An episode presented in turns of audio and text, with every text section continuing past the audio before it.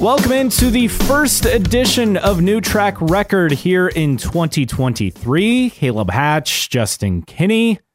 Thanks for joining us on this first episode of the new year. Hello, Justin. Hello, Caleb. Yes, fresh start. Maybe we can strive to be a better podcast. Maybe have some um, hint of mediocrity at best. We'll try our best. I mean, no promises, and we probably know it'll go south. But it's it new new year, new you, right? Y- yeah, that is what they say. I did read the other day though, talking about New Year's resolutions or goals. You're actually better off waiting until like the spring equinox, right around March 20th. Really? Uh, because like the days get a lot longer. There's a lot more sunlight by then. Like you're not in the dregs and the dreariness of winter, especially here in the Midwest and the Yeah. US. Uh, it starts to get warmer starting around then. Yes. You know, it's Mental spring. health is better. than- Yeah, yes. so spring th- flowers are blooming, trees are blo- trees have buds. You know, it, like everything is a lot more positive and uplifting. Plus, the IndyCar season started by then, and that's Yeah. that's the obvious takeaway. Yes. so we've already had St. Pete at that point. And what else to get you off your ass than IndyCar racing? Right? Yeah, Yeah. I, I mean, you got to find a way to to get off the couch the next two months and change here. That well, that's the act- absolute struggle for the next two, the the doldrums of of the entire year. Not just not having auto racing, but just January, February, and we've talked about this on our morning show. It's just the most brutal time of the year. Yes, thankfully, at least the off season as it goes, plenty to get to since we last uh, talked with you. You have Andretti revealing more details with Andretti Global and their F1 project and teaming up with Cadillac. Kind of, uh, we'll we'll get to that a bit later on. We have Juncos' second seat confirmed, and we have Kyle Larson Hey, hey. confirmed for the 2024 Indy 500 with Arrow McLaren, no SP, as they also had a name change during our break. Uh, just Arrow McLaren, Kyle Larson, HendrickCars.com, the sponsor, partnering with Hendrick Motorsports for this entry. But perhaps the biggest story, Justin, that we saw Yes. while we were away happened earlier this week. And that is Mug and Bun in Speedway is for sale. Yes, and we're uh, we're going through the coffers, seeing if we can scrounge up enough money in the uh, in the podcast account to see if we can make a serious bid. I think we're going to fall a couple bucks short. Yeah, I, I saw the the list price for the sale was like 2.1 or 2.2 million dollars. I mean, this is prime real estate in Speedway to be clear. Yes. And it's a pretty big property. There's uh, like the drive-in part, there's like a pizza place, there's even like a residence on property which Really? I didn't realize that aspect. So And there's it's all lot. for sale. The entire Yes. the entire Yes, it's it's sale. essentially I think four parcels of land. So this is prime real estate. I hope that someone buys it and keeps it and runs it as the restaurant. I guess the guy who is selling it has run it since I think 97 or 98. Um, and he's just looking to retire and, and he got into it because he did electrical work for him. And then he just bought it, bought it when it came up for sale back then. But uh, yeah, if you've not been to Mug and Bun, I recommend going for the root beer. They got some wild eh, sides, a lot of fried stuff. I mean, it's a drive-in after all. yes. I, I will say this: uh, the bread and tenderloins. I'm not. I'm not a fan of their breaded tenderloins. Tenderloins, but I'm also very picky with my breaded tenderloins. So- as a Hoosier, Are are you a guy that loves like the bigger the better? yes, but just because it's big doesn't mean it's good. Correct. I would agree. Like sometimes I, I feel like they compromise taste just to be huge with with with with tenderloins. Yes, Like, oh, look how big it, big it is compared to this small bun. It's like, well, it's not very good. You know what I mean? yeah, it's okay if it's the giant size. As long as it's good. really thin if it's not dry, which is the problem with most breaded tenderloins Yes. is that they're dry. Yeah. And then you also, if you get the giant size, it has to have tomato, lettuce, Don't say it. onion, Okay. and then you got to put mustard on. Okay. I thought you were gonna say pickles. No pickles. I can't Uh, do pickles. I love pickles, but it I, pickles aren't a requirement for a true breaded tenderloin in my book. Um, mayo so is a good addition sometimes as Man, long you as decorate your as long your as you have mustard. Mustard is the key element. Is That- that is the necessary uh, condiment on a breaded tenderloin. For you, I see. I'm I'm a I'm a simpleton. I'll go onions, lettuce, ketchup on my breadstick. Ketchup? Back off. Ugh. You probably also put ketchup on your hot dog. I do. Ugh. And mustard. Yeah, no, you're an adult. yeah, I'm an adult. You're an adult. So you don't need to put ketchup on a hot dog. This is that's that's for another podcast and for another time. But anyway, i back to IndyCar because Well, you can tie it in if you ever want to buy us Yes. anything at the Speedway. yeah, take us to take Mug and. Bun. Yeah, take notes. Just buy what a six-year-old would eat for me, and then the refined palate of Mr. Hatch. You'll have to Refined palate. We're talking about breaded tenderloins here, which nationally are mocked as far as being the you know the state food of Indiana because it's not officially like the state.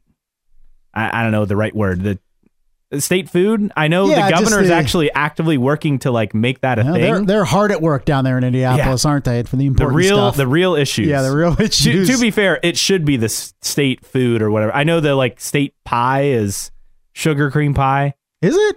I believe, yeah. Yeah. yeah. Which I'm a fan of that. I, I'm a fan of like everything Hoosier. Like it's disgusting. Like how much like pro Indiana when it comes to like stuff that So Hoosiers love. I love the state fair.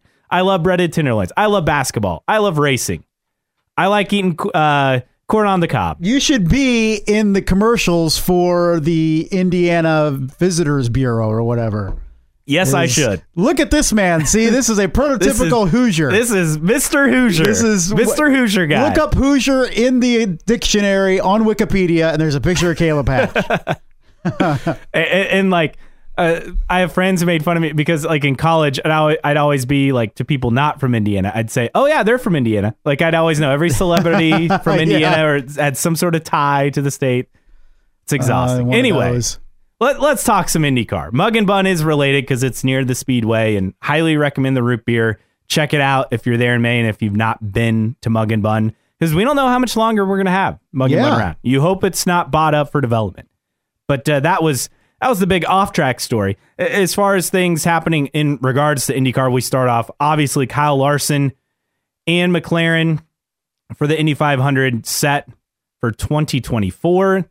Now we had heard the chatter between Kyle Busch and Kyle Larson, and it felt like Kyle Busch was close at one point, uh, getting a deal with McLaren, and then it came down to Menard sponsorship and the McLaren needing the right papaya orange and that conflicting obviously with Menard's colors. and- right?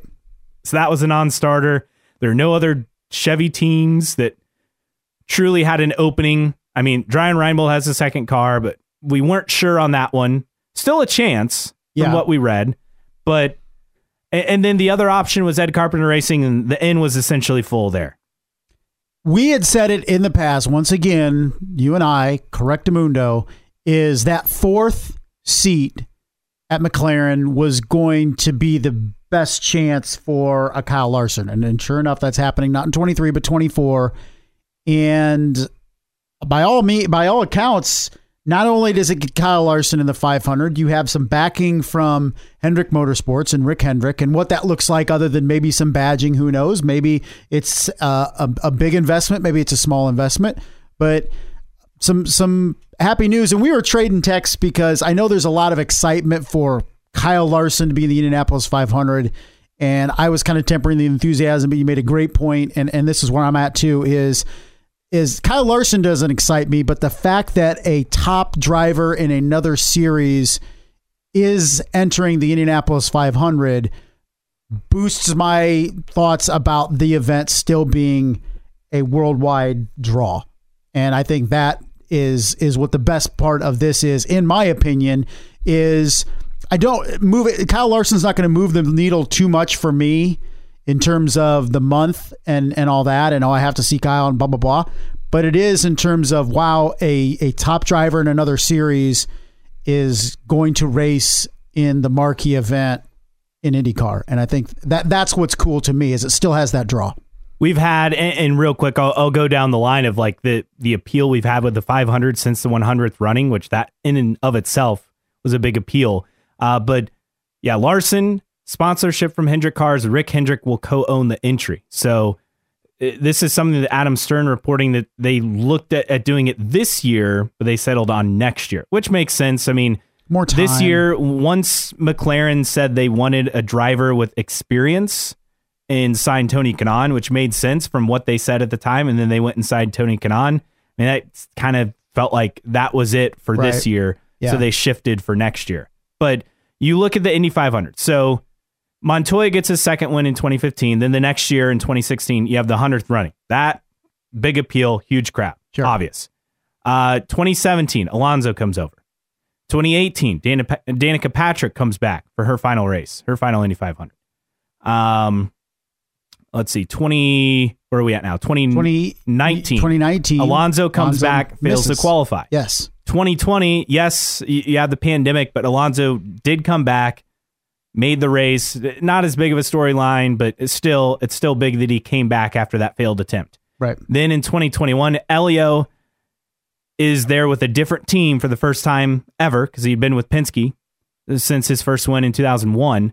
Wins his fourth. Now I get that's a storyline that was more so happening After during the the, fact, race than yeah. before. But Mhm. Elio there with the new team, and then obviously the TV rating reflected that. Then last year, 2022. So we had Jimmie Johnson, his first Indy 500. Yep. This year, we we honestly don't Wow, really wow, we have got a, nothing. don't really have a, a, a big storyline to get to, but Yeah. it just goes to show. I mean, that's momentum you're seeing year to year to year, where it Yes. felt like it was getting bigger and bigger and bigger.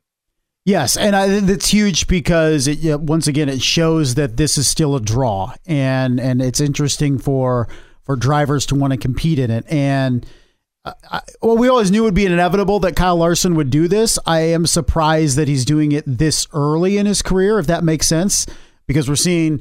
Jimmie Johnson, of course, doing it after the fact, and I could see Kyle Larson maybe have it doing more in terms of his success in NASCAR. But he's always been a guy, of course, that's a versatile driver. He's an old school guy in that respect. He'll drive anything, he'll get in a seat and anywhere and compete. And it's great to see for him to do it really in the prime of his career. Is he's not waiting until he's checked a lot of boxes in in Cup and maybe doing this at the tail end, like we've seen other drivers do, Like Kurt a- Busch, like and a Kurt Busch, Jimmie Johnson like a Jimmie doing Johnson, even a career. Fernando Alonso that he did he had done so much in Formula One before doing this. So to see that and how we're seeing it is is pretty impressive and and cool and. And uh, now I just hope it goes tremendously well for for Kyle Larson, and it's not merely a one and done type thing. I don't see him doing it every every year, obviously, but um, I could see him doing it multiple times with how how it goes. So he is set to do the double as well. So he'll become the first driver to do the double since Kurt Busch in 2014. And the other drivers, you have obviously Kurt Busch, I just mentioned, Tony Stewart, Robby Gordon, Johnny Andretti. Am I missing anyone else? I think that's it. Uh, no, I don't think so. You mentioned Busch. Kurt Yeah. Busch, yeah. Very few. So uh, it, it's a Robby short Gordon, list. yeah. And I, I think Kyle Larson, I mean, right up there with Tony Stewart as far as the best of the best champion in his series. Obviously, Tony Stewart is champion in, in the IRL and in NASCAR. Kurt Busch won in, in NASCAR, but this was later on in his career. Um, still a good driver at the time, but this is perhaps the, the best all around race car driver we have right now, uh, uh, like worldwide, as far as his ability to do in different terms of versatility, yes. And so for this too, I think an interesting question will be how much seat time is Kyle Larson able to put in? Do we see him doing uh, maybe the open test at Indy? You know, maybe not this year, but would you be surprised if he if he did it this year? Maybe surprised because you want people in the seat that are going to race. Yeah, I would. May. I would assume Kanaan would do the open test this year. But would you have an extra entry to do just the test? Would you see it maybe in the fall when they do a traditional small team test ish? Um, do you see? I don't. I don't see Kyle Larson racing another race before the 500. But is he going to be able to take part in all a week of practice? Is he going to be there with qualifying? Because that's what the the uh, All Star race weekend is qualifying weekend. yes, So how does that look for Kyle Larson? So I think those are questions. How much seat time is he able to get on on on the speedway? Is he here all week for practice? Does all that stuff? Does he have any seat time before? I would imagine he does the the the the, the spring test next year. But I think those are all storylines to watch because I have to imagine if Kyle Larson has has pushed himself to do this and committed to it, that he wants to have maximum seat time if at all possible. So Nathan Brown of the Indy Star, who reported that this announcement came 500 days left until the 2024 Indy 500. It's like they did this intentionally. I mean, all, considering everyone had this when the embargo ended, like ASAP, at whatever, whenever it was this afternoon. What was it like?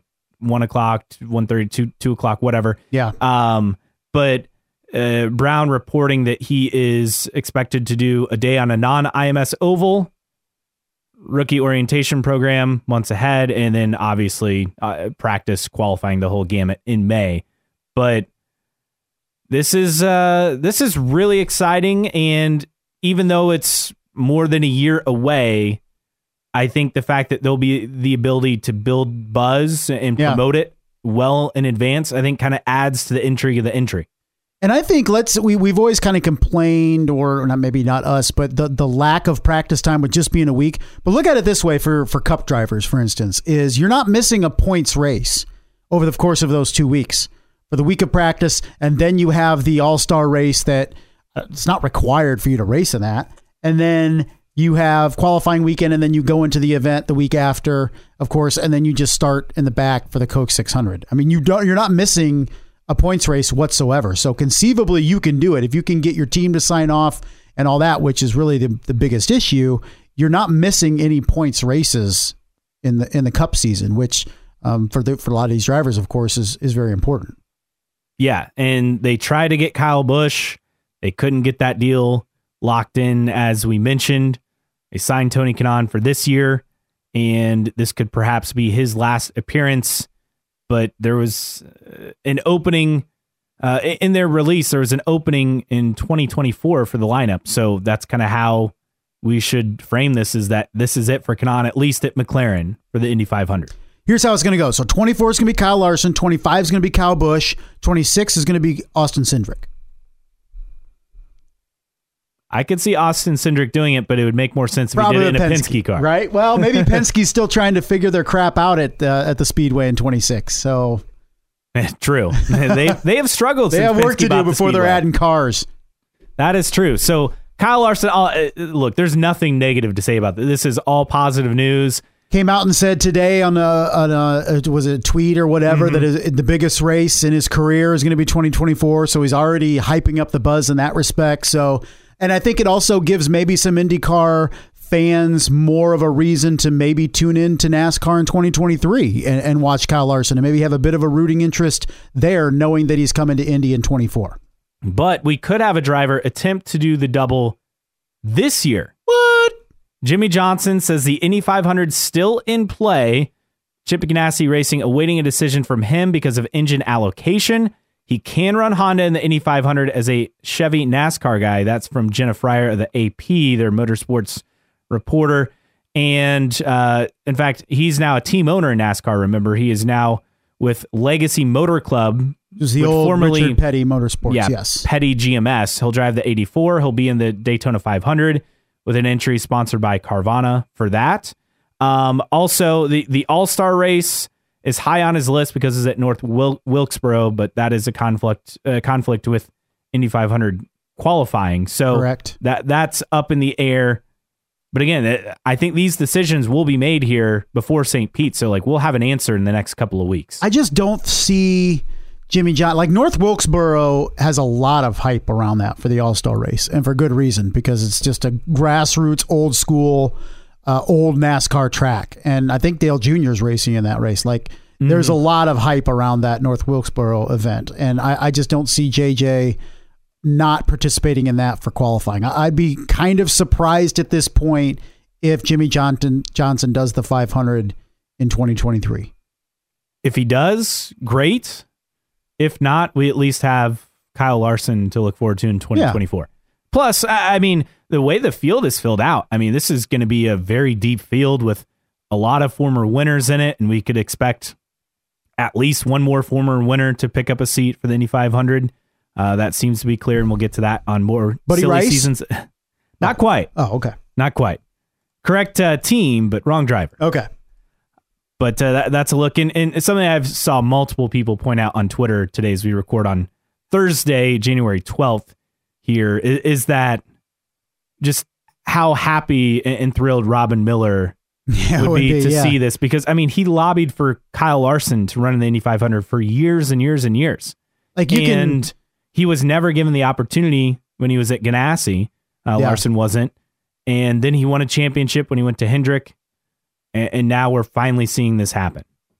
and you can imagine the the lead to the story about all the negatives of IndyCar since the season ended, and this brightening up significantly the off season. Finally, this happening. So yeah, somewhere Robin Miller is definitely smiling a big smile with this news today. Other news that we had as far as silly season and announcements for 2023. Not a surprise, but Juncos Hollinger Racing announced that Augustine, is it Augustine or Augustine? I've not quite figured that out Uh, yet. I think it's Augustine. Augustine Canapino, the Argentinian, uh, will be the driver of the second uh, Hollinger car for IndyCar. Full season deal. I think that's a bit of a surprise. He'll have uh, funding from a tourism agency in Argentina. So that's a good sign. And also with uh, the Circuit de Termas de Rio Hondo, uh, which is one of the circuits he did a test at. So INPROTUR, which is the uh, Argentinian kind of tourism bureau, the National Bureau of Tourism Promotion Agency, they'll have a visit, a visit Argentina campaign across the 17 race calendar, also again sponsored by that other circuit. First Argentinian driver since Juan Manuel Fangio II, Joe for Dan Gurney's All American Racers in 1997 in CART. You made a good comparison today. You're interested on the, how this goes compared to JJ's inaugural season because I think you see a lot of similarities in terms of at least the lack of uh, experience in certain disciplines.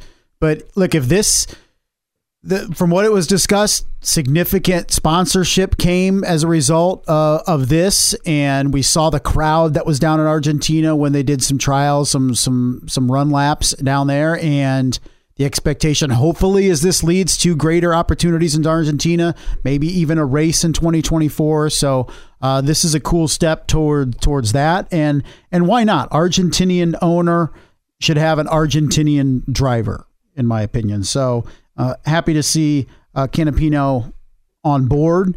Uh, older guy, I guess by by by auto racing standards these days at 32, but we'll see uh, what kind of um, what kind of uh, performance he can have, and, and definitely a guy that's going to be learning on the fly. But r- really cool news because I think this is maybe the the not, maybe not the first step because we've already seen those first steps, but the next step into a greater IndyCar presence in Argentina. Yeah, this feels like step two. Step Yeah. one was uh, getting the the exhibition runs that he had in, in Buenos Aires, and then uh, the other one at uh, Circuit de Rio Hondo, uh, which is kind of in like one of those resort areas uh, in Argentina, where the, this race would be held if IndyCar does run a race there, most likely. Um, but getting him to do those demonstration runs, and then now getting a full season. That's step two. Step three, obviously, will be holding the race itself, which 2024 I, I don't know I, i've seen people say and that doesn't seem likely for 2024 but look i mean they've made it this far and we saw the crowds that came out for those demonstration I runs I just don't imagine know what the, what the delay would be. Uh, it just They want you. comes down to will they you know pay the freight costs that's I get it. that's the biggest thing as always and i think there are a lot of positives especially because this is some place that they could race you know due to it being southern hemisphere they could race Early, earlier, late. earlier or later. Yeah, Yeah. either one. And, and that work and, and the time zones work out well because it's like two hours ahead of Eastern time. Yeah, it's not Motegi. You're racing in the middle of the night, you know? So, yeah, hopefully it works out. But I would imagine, it, particularly with these sponsors, so you get the sponsors into the sport, they start coming to races, they come to the 500. You know how it is, schmoozing sponsors and all that. Then all of a sudden, their $5 million commitment yearly could become $10 million yearly. Or, hey, well, we'll put up $15 million to front some of the money to bring you to Argentina. So those kind of things, I think, grow and, and foster those relationships. And it, it starts here. So pretty excited. Yes. And I, I think the other thing is you could say, well, he doesn't have a lot of single seater experience. Well, he ran for Juncos' IMSA team in 2019, Yeah. ran at the 24 hours at Daytona. I looked up his test times and look, I get it. Test times are I thought we don't talk about test times here. they're not indicative of of race weekends. But I just wanted to see a comparison uh, as far as his Sebring test that he had last year, I think in October. And he did well enough in that test for IndyCar to give the go ahead for those demo runs in Argentina. So that that's check one. Right. Check two, I looked at it and he was at Sebring, which is a, a very fast course. So Yeah. you can make up a lot of time or lose a lot of time. It doesn't take much, but he was within a second and a half of the the top test time at his test, which again, everyone's working on different programs. I don't know if they're using red tires for those, for example. So Yeah. it's not like he was crazy off the pace. I get it's going to be a huge learning curve for him, especially on street circuits, as expected. I mean, St. Yeah. Pete's going to be really tough. Let's not kid ourselves. But as the season goes on, as he gets more experience, um, you, you get to the just like Jimmie Johnson, I said, you get to the second IMS road course race. If you see progress, and we saw Yeah. progress in Jimmie's year one, uh, if we see progress for Canapino, I think there's uh, some good good thoughts to have. And, and again, he'll get a ton of seat time. Thermal Club coming up here in just a couple weeks for the the spring training, if you will, in, in California. and and the the this is a, a greater opportunity for IndyCar and Juncos Racing than just results on track because more more um, Argentinians will be interested in watching because of this, and that can only help the popularity of the sport in Argentina and South America. So th- this is not merely a okay, we're bringing this guy in and hopefully he can compete for top tens. It's let's get this guy here and continue to grow the interest in IndyCar down in Argentina. and again, it's it's not going to be a one year thing. I hope. I hope it's a multi year deal. They they've not said that it is, but I hope he gets more than one year to kind of showcase his abilities because year one is just going to be a, a big learning curve, and you hope you see improvement by the end of the year. And I think the other thing is you talk about the schedule in Argentina. Jay Frye has mentioned this on the record. He wants to get IndyCar to 20 races. Well, Argentina would be a, a key market for them to join.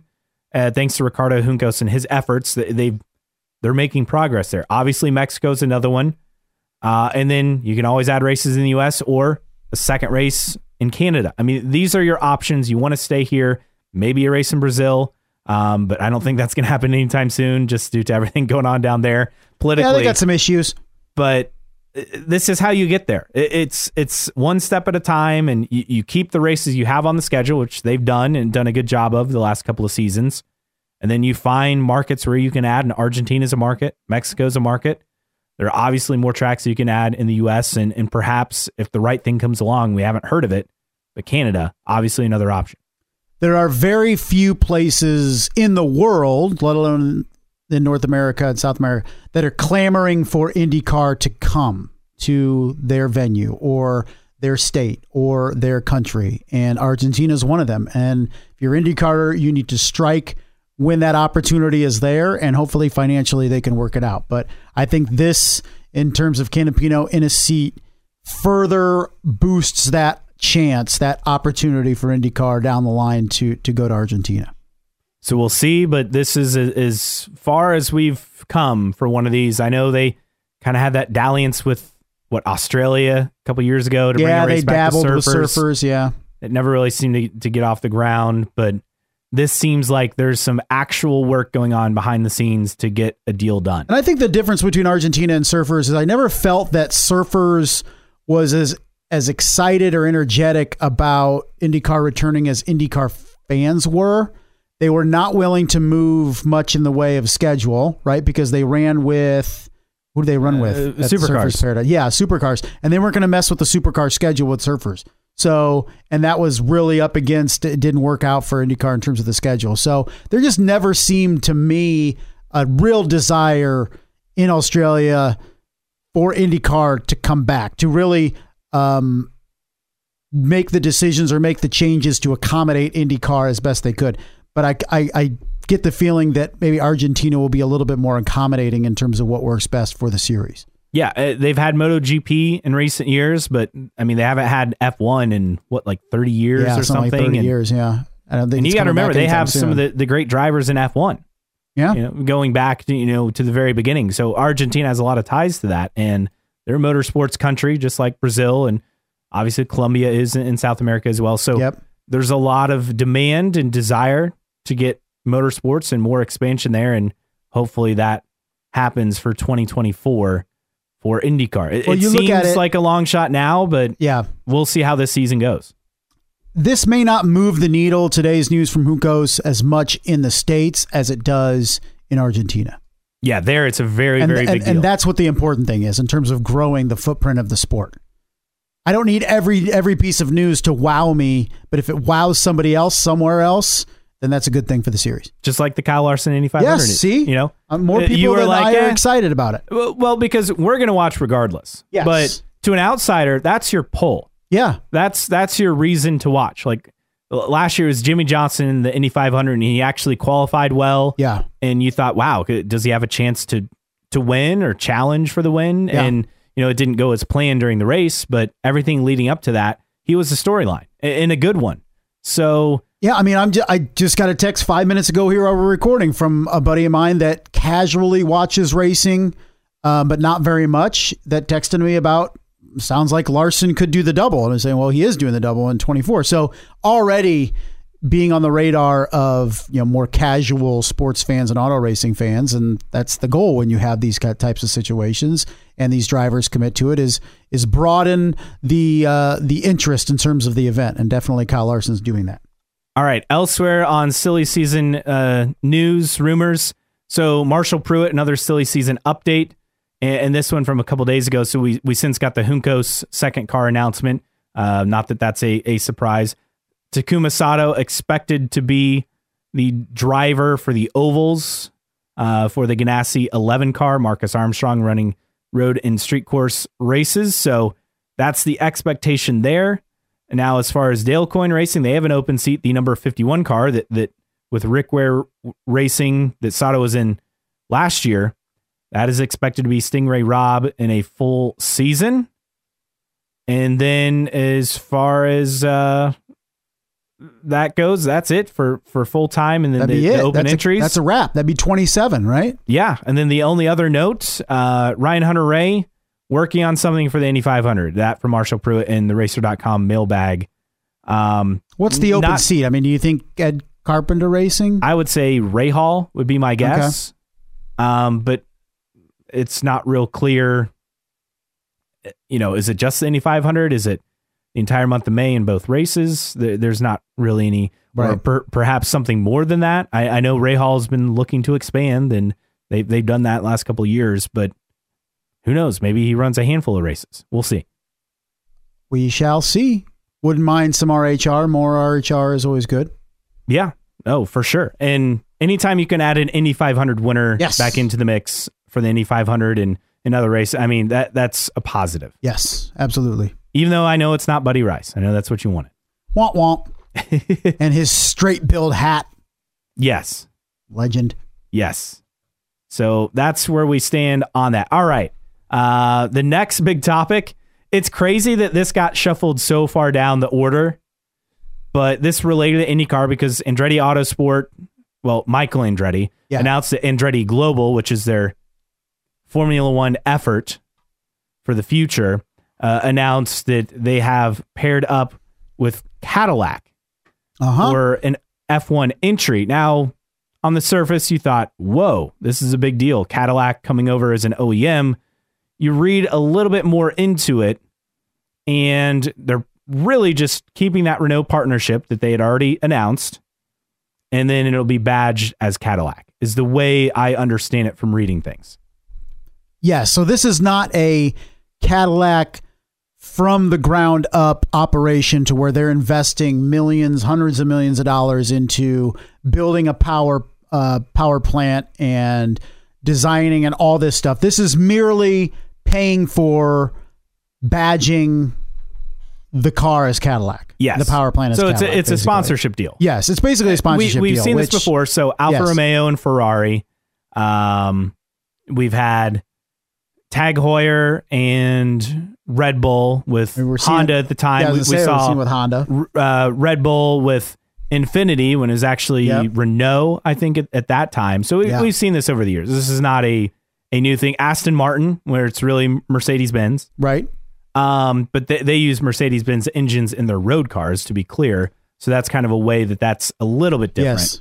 but this is a essentially a sponsorship deal. Now, if GM does go on to become a full power unit when they have the new regulations 2026 which is an option right now. That's an option. What we're hearing is it could be an option, but more likely it would be until what like 2030 or so i've seen Yeah, I, just I, I feel like for for for GM it's a good play because it gets you into Formula One without having to spend the immense amounts of money that it takes to get in Formula One, and and this has even come up in terms of of a loophole in the rules with Formula One and and closing that loophole, allowing this because it does.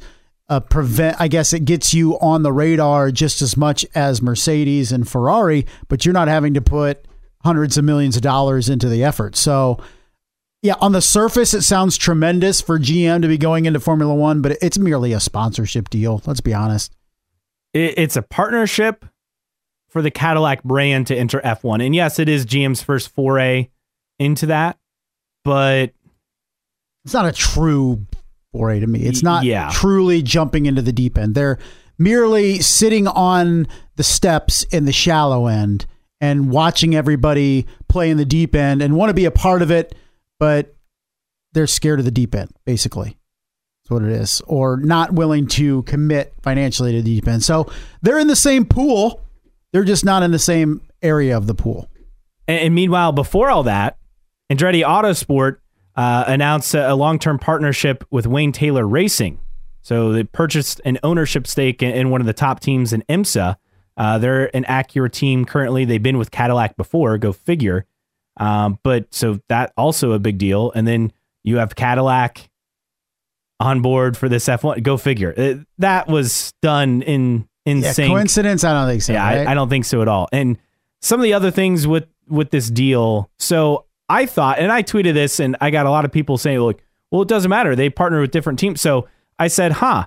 Andretti, a Honda team in IndyCar, with, with Cadillac potentially, if this entry goes through, uh, a, a GM brand in Formula One, and people say, "Well, Penske had Acura and IMSA, and now has Porsche, and then they have Ford and NASCAR and IndyCar. They have Chevy or G- Ganassi has Cadillac and IMSA and Honda. Right. That's not what I was getting at with this. To be clear, it was more of if Andretti is going to go with a GM brand, Then why wouldn't they Cadillac. with a GM brand in IndyCar? yes. And what does that mean for the future? I'm not talking right now. Right. I'm talking for the future. And I'm not necessarily saying Chevy. So I thought, huh, that's interesting. What does this mean for Cadillac? You know, why would it like I don't think Honda or GM are going to be completely cool with because I get it on like sports car to IndyCar to NASCAR. That's different. That's a domestic. This is a global thing we're talking with Formula One. Right. Much bigger deal, a lot more brand awareness. And you would think that Cadillac would want exclusivity with the partnerships as far as on the at least on the IndyCar level. At least that's what I thought. I don't know if I'm off base here, but I, I was thinking about this, and then go figure. I heard from IndyCar Deep Throat uh, talking about this, and and I think a lot of people are worried. Well, so does that mean Andretti's going to go to Chevy? That's not what I was thinking for this necessarily. Okay. I thought maybe this opens up other opportunities for other brands, and that's exactly what IndyCar Deep Throat uh, telling me with this. So Andretti plans on bringing Cadillac into IndyCar as their primary OEM partner if the FIA bid goes through for Formula One. So GM and Cadillac, they have a ton of money to invest, willing to go the IndyCar route the F1 route happens and help with finances, PR, increase of business development. Includes a massive motorsport contract between Cadillac and Andretti across the board. For example, IMSA, Wayne Taylor Racing, they're already Cadillac. F1, it would be Cadillac. And I get that's badging and And branding, you're but saying if they're in, in it would be a Cadillac team, yeah, which is kind of what, what I but thought. it So- would would they build their own power unit? Let's say because they, I, I just don't know. I'm not smart enough to know how this works with both being under the GM banner, both Chevy and Cadillac. Mm-hmm. Like So they wouldn't build. They'd still use the Ilmore engine. yes, they do, but it would just be branded Cadillac. I believe so. So, for example, people say, "Well, this doesn't happen in IndyCar." Yes, this has happened before. We- We've seen Acura branded engine for Long Beach when Acura took over as a sponsor. Well, you a had Cosworth engines that were never Cosworth, Mhm. right? A- and then way back in the day, the Indy 500, you had Chevys competing, you had Buicks competing at the same True. time. Yeah. So, and, and IndyCar Deep Throat goes on to say uh, the numbers uh, from the source: a 10 to 15 year agreement between GM and Andretti. Uh, there'd be a timeline for any other partnerships like Honda on the clock, and Cadillac looking to be a separate identity from the GM group moving forward. So they'd be under the same company as Chevy, but run it differently as companies. So think about about it like this: you know how, like with Chrysler, they have Chrysler, Dodge, Jeep, Jeep. Ram.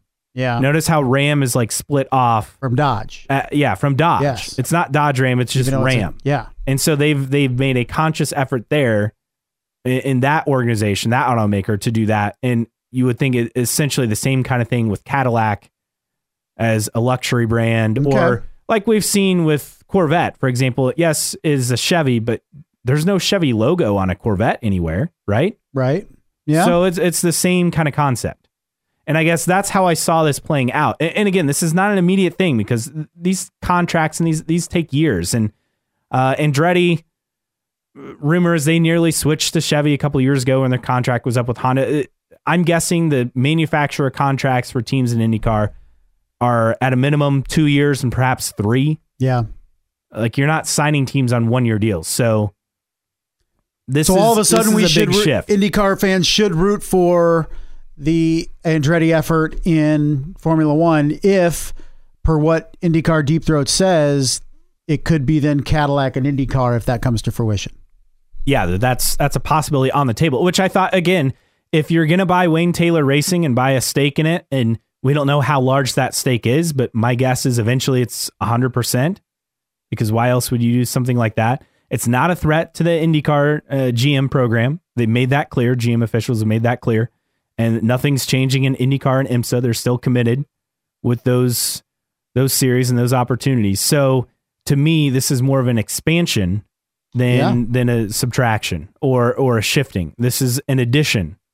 And I think this is one of those things that will help because anytime you're trying to relaunch a car brand or make something different, you you you want to make sure it's exclusive. And right. Which that's, I Cadillac think, is an exclusive is type. trying to do Yeah. here. And Cadillac is, let's be honest, an exclusive. It. I mean, is it considered a luxury brand? Oh yeah. Yeah, I mean, so it's it's different from Chevy in that respect, and it's trying to be exclusive. And what's more exclusive than getting into Formula One, no matter how that looks, whether you're a brand sponsor or an actual original OEM. So uh, it, it sounds like a concerted effort too by Cadillac across multiple race series, and could that include IndyCar? I mean, at this point now, all of a sudden we're rooting for this thing to work out for Andretti. Unfortunately it doesn't seem to have budged of the majority of opinions in in Formula One quite yet. yeah, we'll see how this plays out. But again, that that's more my line of thinking. And when I was sent that, I thought, wow, so this kind of has some legs to it. And I'm not just being a crazy person here. There's some some actual potential here. Not saying it's going to happen, but those are the discussions. Those are the ideas for the future. And and again, you don't you don't do something like that and stay with Honda and IndyCar and True. and have them separate. I mean, that's it's way bigger. We're not talking IMSA and NASCAR. We're talking global and branding for a team. You, you don't see a Ferrari F1 and then a you know F- Ferrari based team, you know, in in WEC, for example, that that you know shifts away like that's Right. essentially the factory team, if you will. Yeah, that's the thing. It's if if you're in one discipline with one if you're in one discipline with one OEM and then you're in another discipline with the same OEM in there and you're not with them, that's not a thing. yeah. It seems like, right? Yeah, it- we're talking if if Andretti and GM is not just a, a, a sponsorship branding thing and becomes a factory like OEM Yes. effort for GM and Cadillac in Formula One down the road. Again, we're not talking in two years or whatever. We're talking or two or three years. We're talking, you know, Five, five, six, seven, yeah. yeah, uh, 2030, 2028. There's that possibility. We'll see how it plays out. A- again, he's got to get the the F1 entry approved and from everything we've is read, the biggest hurdle of, all yeah, that's stuff, right? That's the hurdle between Cadillac being a branding exercise for now, that doesn't help. We thought, oh, that that makes it a done deal, but again, it, they're not building the power unit. Right. It's a Renault branded thing, and then he has support of Renault for obvious reasons, And but then McLaren. McLaren dropped their support Did they? after this. Um, not that I think Zak Brown like doesn't want his friend in Formula One. I just think it, it's deeper than that. Yeah. And so you got to provide value, and there's there's a ton of information on it, and we're not going to do a deep dive on every little item of this because we're primarily focused on IndyCar. Yeah. But essentially, it's the dilution. It's the fact that Andretti's been very public about this instead of just working behind the scenes because FOM is, vocal. is, yeah. is they- said that there are other interested teams and manufacturers beyond Andretti. Yeah, That's that just are the only much- one we know. that are much quieter about it and probably trying to go with things more diplomatically. But Andretti is very much vocal in their desire and also why they haven't been able to be gotten in or getting in. So it's rubbing people the wrong way. Um, I don't think anybody's entirely blameless out of this thing. I think Andretti could have went about this better, but I also think the FIA is well, maybe not the FIA as much as the team principals are just set in their ways and and don't want to think outside the box in terms of growing the sport. So everybody has a little bit of, of blame, but in the end, the people in power are the ones making the decisions, and that's FIA and the team principals. And so far, right now, there's just not enough support for Andretti to get in as Team 11. And the the other notes is that Ford was rumored to be in the picture, and of course Ford's going to find a way to you know try to block this. Porsche is in the picture as well, and there's just a, a sense that they aren't as attractive as a bid as we thought, as far as the Andretti bid. Yeah, it sounded great uh, at the beginning, and then there was outrage on on why P, why the uh, the why F one wasn't more receptive. But as you do a deeper dive, you can see it's not as big of an investment as it was initially thought. And it doesn't help that Andretti has the support of the FIA as they're feuding with FOM, which is Formula One management, essentially the, the, the teams. Yes, and now FIA. So the and th- this will be the last point on on this thing on this subject is the FIA has control to make decisions on who is admitted to Formula One, but the team principals have vote on certain things that would make it impossible for a new team to participate if the team principals don't agree. So FIA tomorrow could say, "Yeah, Andretti, you're in," but certain elements of being able to participate and compete in Formula One reside on, or you know, really come down to if the team principals vote on it. So that's kind of the issue here. Is yeah, the FIA could say they want to expand, but if all ten teams, or at least the majority of teams, aren't on board with it, it, it can't happen. And one other note on, on all this craziness. So this from uh, a, a Forbes.com article by Bruce Martin. Andretti also revealed to me, uh, that's Bruce uh, saying that, that he intends to pursue a, a NASCAR Cup Series team once he gets a Formula One team admitted into the Formula One World Championship. Andretti said, We have to make sure we get into NASCAR in a few years. And we've heard this in years past that they pursued a NASCAR entry. That's not a surprise. It just goes to show that how far this team has come since it was Andretti, Andretti Green, Green. race, yeah, yeah, to Andretti Autosport. It was a rough Yeah. couple of first years as just uh, Michael in charge, but they've come a long way. have definitely built a racing empire. It was a it was a driving empire of the Andretti. It's now become a, a really a, a racing empire. It's not just drivers dominating. It's actually team and and and, and very much a corporation now. Let us know what you think. There are plenty of ways you can interact with us. You can find us at newtrackrecordpodcast.com. While you're there, sign up for the email list. It is free to subscribe, and you'll never miss an episode or any special announcements we have throughout the year. So be sure to sign up for that. Also, uh, you can follow us on social media. Our Twitter handle is IndyCar Podcast. On Facebook, like us, just search for New Track Record. Instagram, uh, IndyCar Podcast, the handle as well. You can uh, email us, newtrackrecordpodcast at gmail.com, and you can become a supporter on Patreon, patreon.com slash new newtrackrecord. Uh, we have supporter tiers. It starts at just one buck a month. That, that's all it takes. Thanks to Xavier, Rob, and other supporters. Again, patreon.com slash newtrackrecord, where you can join in and support. And As always, you can follow us for free on your favorite podcasting platform, whether that is Apple Podcasts, Spotify, Google, or others. Each and every week we have episodes. Okay, time for the mailbag. And d- despite being off for a couple of weeks for our, our annual Christmas break, this is planned. Like we, we do this every year. This is Yes. not like a new thing. So, first off, uh, you asked this question uh, the other week as far as where does IndyCar kind of stand as the year wraps up and, and how do you feel about everything? So, you posted the poll. That was a, a good poll question. In a better place or in a worse place? And unfortunately, now before today's news, mind you, I think that kind of changes things. but 50.6% said in a worse place, 49.4% said in a better place. So nearly dead even. Found it fascinating with that with that voting and some some a lot of responses as well to the question. Yes. So looking at the replies, Jamin T14 said, It feels like we're just treading water while staying afloat and riding the waves keeps you going. It also doesn't get you anywhere. Not moving forward leads to everything passing you by. Yeah. I some days it feels like that. Most Uh, days. This from Aaron J. Richmond. Better the fact there will be 27 full time entrants is amazing. That hasn't happened in decades. Yeah, this is a CART level field. Unfortunately, we don't have the OEM support, multiple chassis, the sponsorship, but we do have a better TV deal. Yes, we do. We have a streaming series. Yeah, we shouldn't overlook those things. Um, and and yes, you don't have as many international races and and things like that. And but look, the events that are on the schedule are relatively healthy, and that's something to be positive. And everything you hear about CART in the 80s and 90s, yes, those are the nostalgia days. Is everything kind of overblown though, as far as the numbers and the crowds? It probably. Probably, yes. That's just how that works.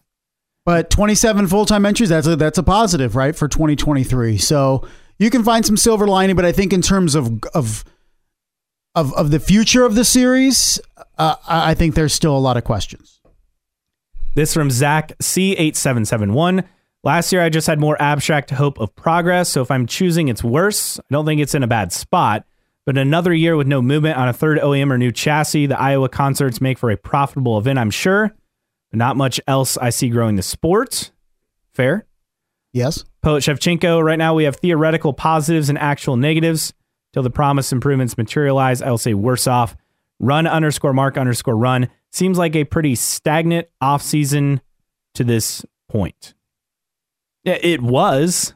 well, I think even even to you know Thursday as we're recording, so the Kyle Larson news. Okay, that doesn't take effect till 2024. True. Okay. Um, I, I think, and we'll get to it here shortly. The the Indy Lights improvement in terms of the new deal and the monetary stuff for Mhm. that that that helps immediately, right? So it's those things. Um, yeah, sure. Kyle Larson, I think it moves the needle for you for a day, a weekend, a couple weeks. But what does it do long term for the sport? I think that's a great question. But in terms of of of making decisions, of making impacts that affect the entire series, the entire season, yeah, we're still kind of waiting for those things. Tyler underscore Allen says, I'd say stagnant to worse. They didn't capitalize on the massive momentum from a couple years ago. Granted, the pandemic didn't help. Yeah, I mean, they were building up slowly. And in 2019, you felt like there was a lot of growth. And, then with the pandemic, you have Drive to Survive come out and then people getting interested. And then Grosjean comes over. That helps. It, it's a process. And it seems like it's a long and slow one at that. I just feel like, and I mentioned this to you a couple days ago, that that Roger Penske is is not the most visual, visible president of a major auto racing series. I mean, you have Steve Phelps, you see him a lot out- out there for NASCAR. You have uh, what's the FIA president's name? Mohammed bin, Sulayem. S- or whatever. Yeah. he's out there making comments all the time. I don't know quite uh, quite honestly if it's a health thing with Roger. I mean, he's an old guy, right? And so I know it's always talked about about how relentless and and how much of a workaholic he is. Yet we never hear from him. We never see him. Um, so it's it's always very much news when somebody gets an interview with him about IndyCar and asks some questions. So I, I've just I've expected more out of out of Roger and his organization and his team. and, and I don't think I'm alone in that respect. Yeah, I mean, to be fair with F1, like so Liberty Media bought it a few years back. Uh, Chase Carey was was in charge. He stepped down. Uh, Ross Brawn is managing director, longtime F1 guy. Stefano Domenicali Yeah. uh, is is president and and in charge. Uh, worked for Ferrari for a long time. Um, worked for Lamborghini. So I mean, they're well versed in those sports. I feel like Domenicali though is more visible yeah. than say uh, uh, Roger Penske. Yeah, I would agree. And I'm not saying that the the reason why there's the the series is stagnant is because we don't see Roger out there, but I'm also concerned about just how much he isn't out there in terms of of being the face of of the series, of making things happen, all that stuff. And I I he's look, he's an advanced age dude, man. He's he's an old guy. And so uh, f- f- you know, in this country, there's there's always people talking about uh, the viability of our president running for another term because he's so old and he's younger than than Roger Penske. So let's make no mistake, this is a dude that has a lot of mileage and has been around forever and has done a lot of great things. But he's also a dude that's not getting any younger. And I think the um, succession plan, I'm sure, is already in place for IndyCar if and when something happens to Roger. My thing is, is we just haven't seen those dynamic um, developments in this series that we expected when Roger Penske took the series and, and IMS over. And th- th- we've had that conversation ad nauseum.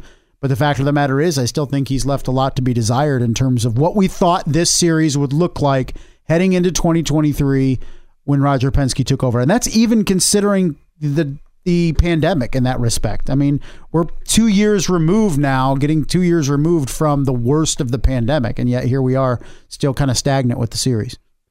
Uh, so our annual favorite off-season article you sent it to me. Uh, headline from Racer.com Foyt team completes engineering and management overhaul. So, uh, again, they're announcing some new guys, and they did get a pretty big get. Michael Cannon coming to be Santino Ferrucci's engineer. That's a pretty big deal uh, to get him on board. But as always, we get this story every offseason. NK Harden saying Control C, Control V. It very much is. And- Seriously. And and then also saying, come on, man, haven't we read this same story every year for the last 15 years? Hope it actually helps this time, but we've seen this movie before. We know how it ends. it's very much like ad libs. Like the majority of the, the the shell of the story is there. It's just underlines where you're inserting names and all that New stuff. Like, names, it's right? very much that's all it is. Like, and I, I, I joke, but it's serious. Like, how, how, like I can't even read it because it's just so absurd. And you know it's coming every single off season. Our Foyt update with the engineering and all that stuff behind the scenes. We always get it every single year, and the results they never change. I And hope they get change. worse. I hope they change this year. That's all I'll say. And And saying to, that to be clear, ten years. we're always rooting for Foyt. Yes, Like we want to see them succeed, I would love to see them succeed. Yes. but uh, until we see it happen on the track, we'll be skeptical. And I will be vocal in my criticism. And if they do succeed, we'll be vocal in their success. Vocal- Absolutely. We're the first ones that anytime uh, Foyt gets a top 10 or something, we will sing their praises, Oh yeah, no doubt. right? Because we're hoping that it turns around, but it, it never does. Doesn't matter who they hired in the offseason, doesn't matter who they got rid of in the offseason. It's the same results.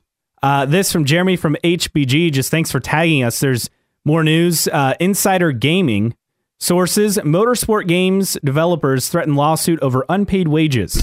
that's the same entity that is doing the IndyCar game that's supposed to come out May of this year. Yeah, I don't think that's happening. Yeah, what is it? January? We haven't seen any news about it. We haven't No. seen any screenshots. We haven't seen any trailers. We haven't seen any detailed interviews with developers. Like this isn't happening, right? And and somebody that at, still at 40 years old, I game. I don't game a, a tremendous amount, but I know the process that comes with making a game and marketing a game is the fact that you're conceivably four months out of the release of this thing, and we haven't seen a damn thing. Like I don't see remember seeing anything development related other than was it last Indy 500 where they had like all those cameras set up and they were getting people's like drivers and and and other personalities face shots. Yeah, and, they had and like a little headshots. sim thing you could do in the fan zone. Really, I don't Mm-hmm. even remember that. Like that's the last thing we've seen, and this was eight months ago. So no, this is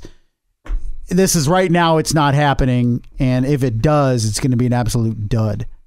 If it does come out in May, Yeah, I, I I'll be can't imagine any, anything. I will be shocked if this game comes out in May in time for the Indy 500. Shocked. And that we, I've, I've debated this too, and asked asked um, Adam Stern about this. What's what's better, delaying the game, or and may and and having it be be good, or releasing it and have it being a stinker. You're better off delaying the Yeah, release. I totally agree. I don't think that's even close. Yeah, I, I was curious, and this was after the F1 news the other day, uh, earlier this week. I was just curious, like as far as our audience, at least on Twitter. I mean, it's not a comprehensive. This is not accurate data polling here, right. but uh, of IndyCar fans, do you also follow F1? And 64% of you said yes, both. 36% said no, just IndyCar. A few responses. Arkle said yeah, but casually. Uh, I am analog. Said I don't go out of my way to watch it aside from highlights. Pretty much, I just listen to Shift F1 to get the highlights from the weekend. Uh, Zach C8771 saying follow both, but IndyCar is my preference for sure. Jeremy from HBG saying I used to, but since I dropped ESPN a few years ago, I don't see it. Hey, you can get F1 TV. Uh, Bill Hessa says I don't watch the races. I don't spend one cent on any merchandise. My money and viewing go to IndyCar. I read about the races and stay abreast of the news because they are the competition. Are they? Yeah, I, I think F1's a different different thing. Yeah, I think so. I don't, I don't see it as a direct direct Uh. Tyler underscore Allen says I don't spend any money for F1 um, tickets, merch, etc. I also don't have ESPN, so I rarely watch an actual race, but I do pay attention to what's going on. You know what? This is interesting. There's multiple people saying they don't have ESPN, so that means these are our Peacock probably only, or they have an, an antenna to watch NBC and then you know have Peacock for the the, USA and the, the Peacock only race. Like that segment of IndyCar and IndyCar fandom because it's finally accessible. You have to think that's grown quite a bit. yeah, yeah, absolutely. So I, I don't see it as a competitor whatsoever. So NK Harden says yes ish. Watch a couple races and I follow the standings after the whole BS with Andretti though. I'm out. F1 is full of a bunch of a-holes who love the smell of their own gas and are completely out of touch with reality. very nice. So, yeah, I, I don't see that whole thing ending that well, but that's where we're at. And then also NK Harden sending to us. Do we think talking about the the Kyle Larson news? Uh, do we think this finally gets Hendrick to dip their toes in IndyCar a bit more? They've resisted forever, but they could be a force if they went for it. Yeah, if this foray goes well, I mean, you never know. Yeah, Look, we saw what happened with McLaren, right? and it didn't go well for them. no, not at It all. It did but the it- first year, but- Yeah. but, not when they came back alone as a standalone entry. I, I know there's always been interest there. How much interest? eh, I've never heard it from from the mouth of Rick Hendrick or anything in terms of, of how deep this is.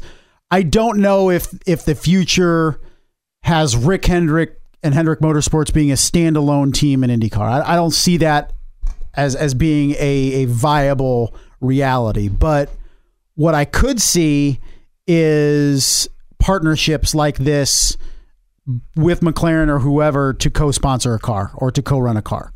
But I never I don't see in 2030, for instance, a two-car effort by Hendrick Motorsports in IndyCar. I, I really don't see it. I don't even see them being like an Indy-only team. I just see them as being a partner, similar to what Menards and Paul Menard is. Like now, he's merely a a sponsor when opportunities arise. I could see that just being the same thing with Rick Hendrick. This from Beans B Card blog. Um, uh, IndyCar and NBC tweeted this back on the first. Uh, nobody's gone back to back in IndyCar since 2011.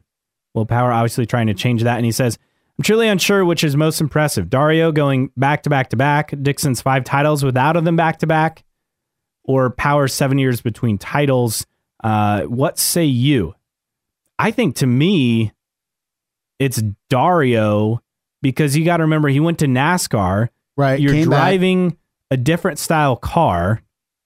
You come back, and I get it. He won the title in 2007, but he comes to a new team right? coming off the, the NASCAR foray, which did not go well, mind you. So you confidence can't be great. Comes in, uh, wins what is second or third race of the season at Long Beach, and then just uh, goes on to win three straight. I think what's more crazy is that Will Power was a contender 2009, 10, 11, and 12 and didn't win a title. It, it took until 2014. I think that's most wild part. Yeah, Dixon's never gone back to back, but it's so hard to do that. Like we we haven't had a back to back winner since Dario, right? Correct. So I mean that that's really hard as far as the points race goes. Um, Newgarden's come close a couple of Mhm. times, obviously. Pagenaud came close, um, but it's it's not been done. And I think to me, Will Power's run of not winning a title, I think, was in a way impressive because of how close he came year after year, which means you're really consistent. Right. He was winning a lot of races, but somehow couldn't win. Or I think the the craziest thing to me is Helio's never won a series title Right. It's won four times in, in IndyCar. four- He- yeah. He's won an IMSA, yeah. but not in IndyCar. Yeah, and for for Indy 500. So yeah, I think that's probably the most impressive. I, I think Dixon too. I think is up there at least in today's landscape, and people don't really don't appreciate it because you still look at that one Indy 500 win as being that only dub. But yeah, to me, uh, Dixon's a- as impressive as well. All right, we did have uh, an email sent to us as well, so let me find that.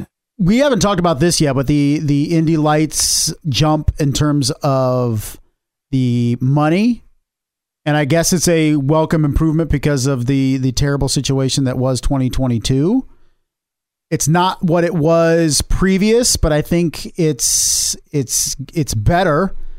And there's also money money going around, so it's not very much an all or nothing thing on just the champion, but there's other money given out and all that stuff. So, uh, did you feel like um, that maybe lessened the blow from from last year, or is there still stuff to be desired? Because the the winner still, I want to say only gets eight hundred fifty thousand dollars, and I don't understand whether that's the money to put to the open test and an indie test and an indie run, or that it he gets eight hundred fifty k plus all that. I'm not really understanding. So the overall budget, this from Nathan Brown, went from one uh, increase to 1.4 million from 1.2. Champion scholarship goes from 500k to 850k, so that's up obviously. Um, some of the other things with this, the champion gets a test, uh, IndyCar test on the IMS road course. They get um, an oval test at Texas, IMS open test, and the Indy 500 and an additional IndyCar race. And then the, the per race prizes will be a lot better. 15,000 for first, 5,000 for second, 2,500 for third. Before, I think it was like five, three, and one for a long time, Yeah, I was like, I'm not mistaken. So that's a big bump up. So I guess we look at it as, oh, you only get 850K if you win, but you throw in the, the additional prize races, money yeah. and Which I feel like you that, could be approaching over 900,000 yeah, at, at, at the very least yeah, it could be closer to a million. I mean, if you're talking all the prize money, I mean, they're running what, like 20 races sometimes? I know Right. they've shrunk that number. yeah. Uh, looking at the schedule for I think you got what 2024 or excuse me, 2023 in less than that. I think maybe 14. yeah, so uh, they have not as many races because they cut some of the double headers, but 14 rounds. I mean, say you average, uh, you get what six wins. That's what this is where we get into math. Ninety thousand Yeah, right there, and, and usually when we have winners in the series, I mean they dominate. So six wins is not out of the question. Plus, you know, seconds and third. I mean, you're looking at it easily topping a hundred thousand in prize money in addition yeah, to the eight fifty. So approaching a million is possible. yeah. I think it's a step in the right direction. It's not as egregious as it was last year. I don't think it's perfect, but then again, this is a junior series too, so um, you can only do so much when money is at a premium. And I think 1.4 million dollars is is a good investment. I just um, they're trying to even out the money, I think, a little bit more as opposed to nobody gets anything except for the champion who gets everything. Uh, but at the same time, you need to make sure that that champion is getting enough to uh, get an opportunity in IndyCar. And I always felt like the three race deal was very kind. Like, I always felt like okay, the 500 should be a thing, but three races that's kind of kind of stretching it. So, um, I think this is a much more um, sensible deal. I think there could be more money involved, but the fact that you're not guaranteeing three races, I think, is a step in the right direction because I never really agreed with that that respect. All right, I have our email question. Uh, this is from Don. Marketing to IndyCar's base. I recently heard a startling yet unsurprising statistic about IndyCar fans. More than half are 65 years of age or older. I know you've tackled at length about marketing, so I haven't. The ideal solution market to your base. Sign up sponsors who carry products like weighted blankets, bathtub bars, medical alert necklaces, shower chairs, pill splitters, adult diapers, hearing aids, flip phones, walkers, and pain relief creams. Sell IndyCar embroidered sweater vests and babushkas. Make Geritol the official IndyCar vitamin supplement. Ensure nutritional drink the official IndyCar beverage. Uh, ensure, like ensure the drink, and, and make butter pecan the official IndyCar ice cream flavor. I want to hear a winner driver ex- exclaim, the Polident Denture Cream Dallara ran great today. And finally, Penske Entertainment needs to hire a crusty, grumpy old fart as the new marketing director. He'll be able to speak the vernacular. A young marketing director would only use the position as a stepping stone. That's great. That's funny. And basically, if you want that, just go to track forum. yeah, there's plenty of people that have probably just that, that still think message boards is the place to uh, to be uh, on the internet, but it, it, it hits And, hard. and look, I I lurk on track forum. I'll admit it because I'm just curious what they're thinking, and half the people are just presenting news, and then Other half is other half for- everything goes off the rails. Yeah, it's and- just like on the IndyCar Reddit page that I try to shy away from these days. all of them are clamoring for the good old days. Oh yeah. And- well, the IndyCar Reddit page is just a bunch of I watch F1. Now I'm an IndyCar fan. Help me. And I'm like, eh, just use the internet.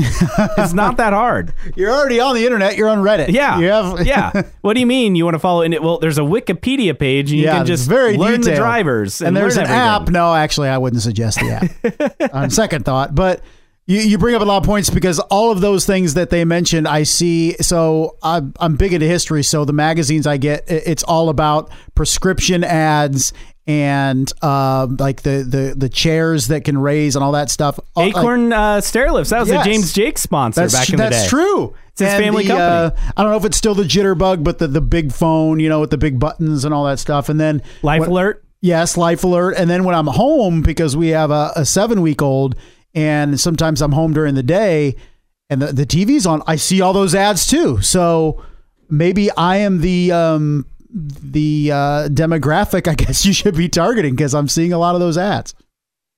I haven't I'm gotten like- a life alert though yet. Uh, I'm like an advertiser's dream because I'll remember ads and I'll want to try stuff because of an ad. You and I'm be. still in that target demographic, just yes. barely. What the 25 to 24 to 30? No, the, the 18 to, 18 to 35? 34. 34? Yeah. So you're turning 35. So you no, don't well, matter. 34. I'm turning 30. So I'm Oh, aging so you're out. still in there. You're you're fine.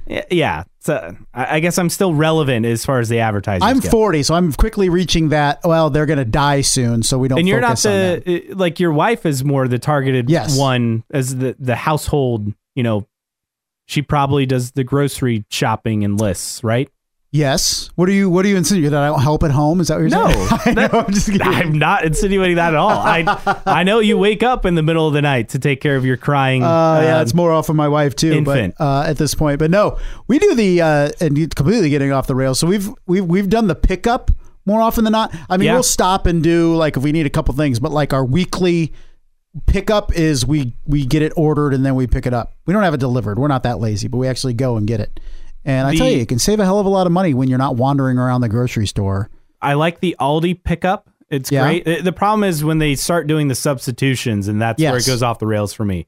I, I like looking at the store and picking out the produce, That is one thing. I don't like produce being chosen in in that because especially bananas. I'm Yes. way too picky about that. And we'd like tomatoes. We get a lot of tomatoes, and they're always like, "Oh man, we got to get rid of these today, so we're going to put them with the mobile order or whatever." And we hardly ever, because we shop for the week, so we get some on Monday. We may not eat it till Friday, and that tomato will be soft as all get out. But anyway, what are we talking about? Yeah, off the rails.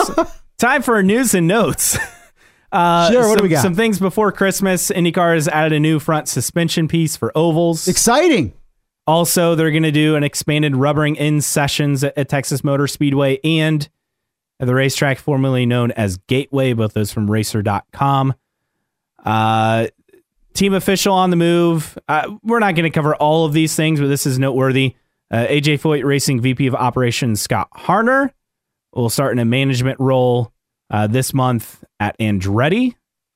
That from Nathan Brown of the Indy Star. James Roe, speaking of Andretti, competes the uh, completes the lineup for them in the series formerly known as Indy Lights. Their four car lineup: Hunter McElwee, Jamie Chadwick, Louis Foster, uh, the other drivers uh, for Andretti and Lights this year. They have 17 confirmed entries. Could expect one more, I believe. Steve Eriksen, who used to be with HPD and Chip Ganassi Racing, has joined Rahal as their COO. It's a pretty big hire there Yeah. in the offseason. Will Power will make his IMSA debut in the Rolex 24 with Sun Energy One race team. Hmm. Never heard of them, but Yeah. we're looking at uh, approximately a dozen IndyCar drivers. If you want to throw in current and former IndyCar driver, I mean, that list is going to be a lot longer, but what Yes. the Roar is next weekend, and then the 24 is the weekend after, I believe. Man, We're close. Yes. Uh, also, this from Trackside Online, uh, Bell Media, which I believe owns TSN in Canada, but IndyCar will be available on the new TSN Plus streaming service, plus 13 races over the air on NBC, which Canadians have access to. But they've acquired the rights for that for several things, including uh, PGA Tour Live, uh, IndyCar, relaunch XFL, NCAA football and basketball. So Very nice. tennis grand slams, NFL feeds, in-car cameras from F1 races, and more. So uh, that is a new way, and hopefully this is a much better option for our Canadian fans because before it was like Sportsnet 360 plus, and to get all practice qualifying in every race. And, And that it costs on- like twenty dollars a month or something. yeah, like it was on top of like your a- regular cable thing. yeah, like a Bally deal where you had to pay a fortune. Um, so this is, I believe, positive. I, I don't know the price I believe we always have to hear from our Canadian yes, friends. Canadian is this a good friends, please let us know if this is good or bad. It seems like I, a good thing, but what do we know? I I never know for these. It it stresses me out because I just want them to have a TV and or streaming deal Yes. that actually works and is accessible and fan friendly. And Yes. they have not had that for several years. Hopefully, this is better, but let us know. Is it better? Yeah, yeah. We It we'll sounds find out. better, but you know how that stuff works. Yes. You know, they always make things sound better. Uh, Malcolm in the Middle star, Frankie Muniz, who raced in what was then Star Mazda back in the day, I believe. Yeah, uh, he's did back Star in Mazda. racing. He'll be full time in the Arca Menard series. He's trying to make a run at, at I don't know if he can get to Cup, but at least maybe, or what is it, the Xfinity Series? Mm-hmm. Rette Jones Racing number 30 Ford Mustang. Uh, There you go. he'll be at Daytona, so good for him. No longer a, a God. What is he now? Like in his thirties? Oh yeah, Getting old. he's he's getting up there. Uh, Drive to Survive season five coming to Netflix February 24th. So we have a release date. Okay.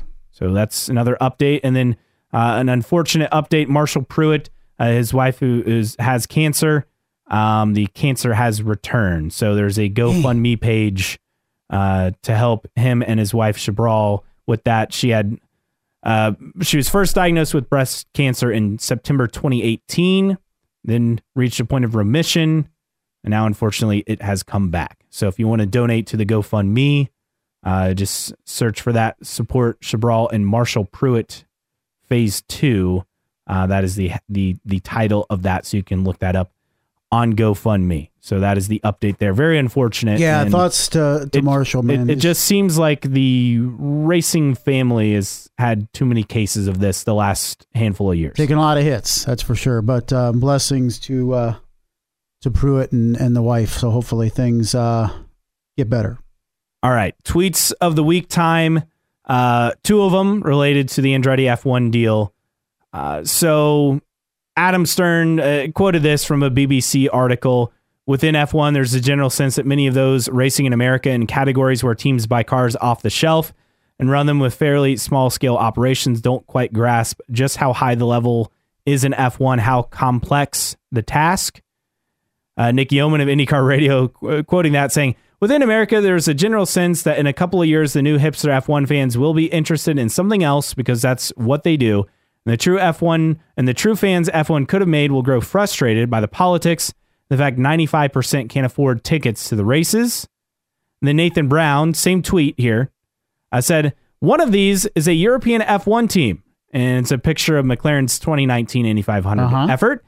The other is one of those small scale American racing operations. Then Juncos Racing, Kyle Kaiser in 2019 for the Indy 500. No sponsors on the car besides the series stickers. Yeah, yeah, it was a very bland car. White, White side chassis. pods. Most of which allegedly don't quite grasp just how high the level is in F1. And then Brown says, only one of them made the Indy 500. I'll let you guess who. Well, I think the the technology and money and commitment and time, all that into Formula One has no equal. But that doesn't mean that the best drivers are in Formula One or or anything. So just because you're you're the elitist of the sport doesn't make you necessarily the best and have the best of the best. And unfortunately for Formula One, and I think it's more the fan. I, I just get this this sense that it's more the fandom of Formula One that has their nose up in the air and and looks down upon everybody else. I really don't get that sense from at least a lot of people in Formula One necessarily. I think it's more the people that follow Formula One. It's these Oh, I- simpletons about about IndyCar or even North American motorsport going around in circles and how boring that is and all that. I get the sense it's the fans, the team principals, outside of Zak Brown, obviously, yeah, I just and the journalists as well. They all contribute to the, the arrogance and that, that we're we're better than, but I think you. the big ones attitude. don't. Like Chris Medland isn't that guy. no, You know, I, I just I don't feel like maybe some of maybe it's just the ones I read that aren't like that. But I, I really think, in my in my opinion, it's very much driven, social media driven, with common people with thumbing their nose up at everybody else from Formula One. I really think that. I think you talk to the drivers. I think they respect IndyCar, for the most part, yes, or at least they say the right things.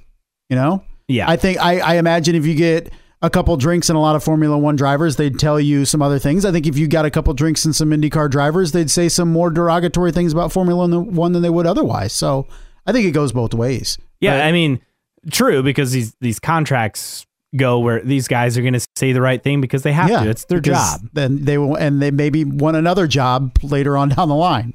That could be impact on what they say. But more and more, I just think this is a battle that's mostly fought amongst fans. I think, and social media is a big fuel to the fire in that. Oh, you're telling me F1 Twitter's toxic? I think. can we just say Twitter's toxic? oh yeah, it, it we- absolutely is. Yeah. Unless we have instances of like a Damar Hamlin type thing that brings everybody together. Other than that, it's uh it's pretty toxic out there. Yeah, no, no doubt. All right, time for the first random split era driver of the week for All right, 2023. we're we're going to bring a heavy hitter in here to start the 2023 campaign of the Random Split Era Drive of the Week. We're going 1999 in the IRL series and Ronnie Johncox. Who? Yes, yes, that's why I wanted to start in 2023. Somebody that Caleb had not heard of, Ronnie Johncox out of Jackson, Michigan, and he Wait, raced. wait, no way. Yes, Are you serious? Yes. That that is literally the hometown of my wife. Yeah, maybe they knew each other. Uh, he was born in 1969. When was your wife born? Uh, not 1969. Try like 20 years nearly after that? 15 no years? 25 years later. Oh, but uh, yeah, but Ronnie Johncox from Jackson, Michigan, the home of Mrs. Caleb Hatch. And uh, we look at it was a former driver in the Indy Racing League, eight career starts in 1999 and 2000, TriStar Motorsports in 1999, did not qualify for the 500 that year or the year after. Um, but his high fi- high finish in 1999 was 11th at Texas. That was also his all time best finish. Uh, it was TriStar Motorsports in 99. 2000, it was Bird McCormack Racing. Also didn't qualify for the 500. So 0 for 2 in trying to qualify for the 500. He he now this is interesting. Owns and operates Technique Inc., which is a prototype metal stamping and laser cutting company based in Jackson, Michigan, and apparently produces kits to assemble the racing chassis of the car of tomorrow. well, the car of tomorrow. Former- that's- former- that- yeah, is the car of now. NASCAR. Yeah. And well, no, pass because two- they have the next two gen. iterations? Yeah, Well, it's the next gen. if they do a next gen now, I believe so. okay. So, yeah, so I'm looking this up. Yeah, it's it's a business. and many of the top teams in NASCAR, and I don't know if this is still current, but it's on Wikipedia, so it has to be true. Uh, many of the top teams in NASCAR use Technique engineered chassis components, of which Ronnie Johncox is the owner. So you know what's crazy is I'm looking at this and I'm like, okay, I've driven by this business, not the exact road it's on, but on the interstate where it's near Uh huh. many times.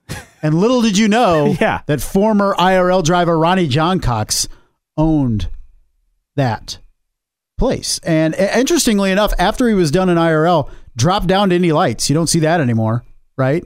No, Not very often. No, at we least. saw it with Zach Veach. Yeah, and so um, he went um, in 2002 and 2003, raced in Indy Lights, the Indy Pro Series, ten times, one pole, three top fives, eight top tens. His last professional race, 2003 Freedom 100.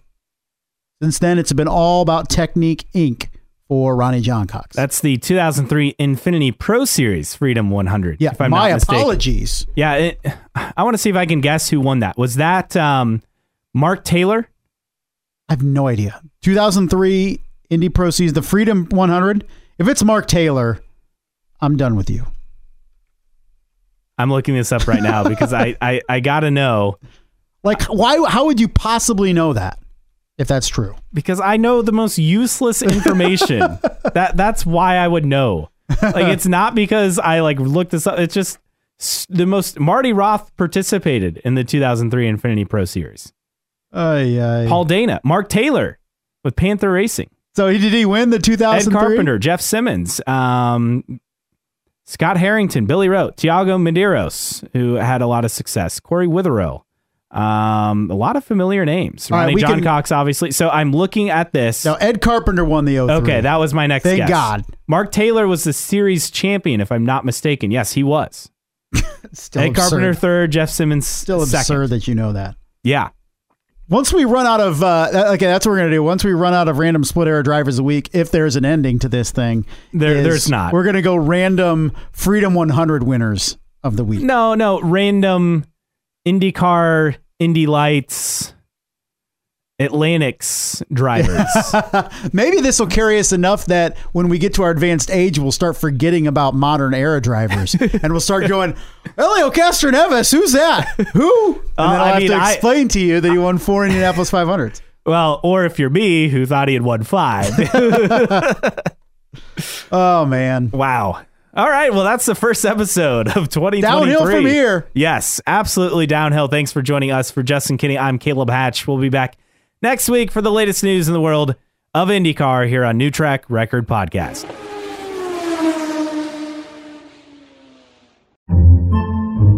Podcasts by Federated Media.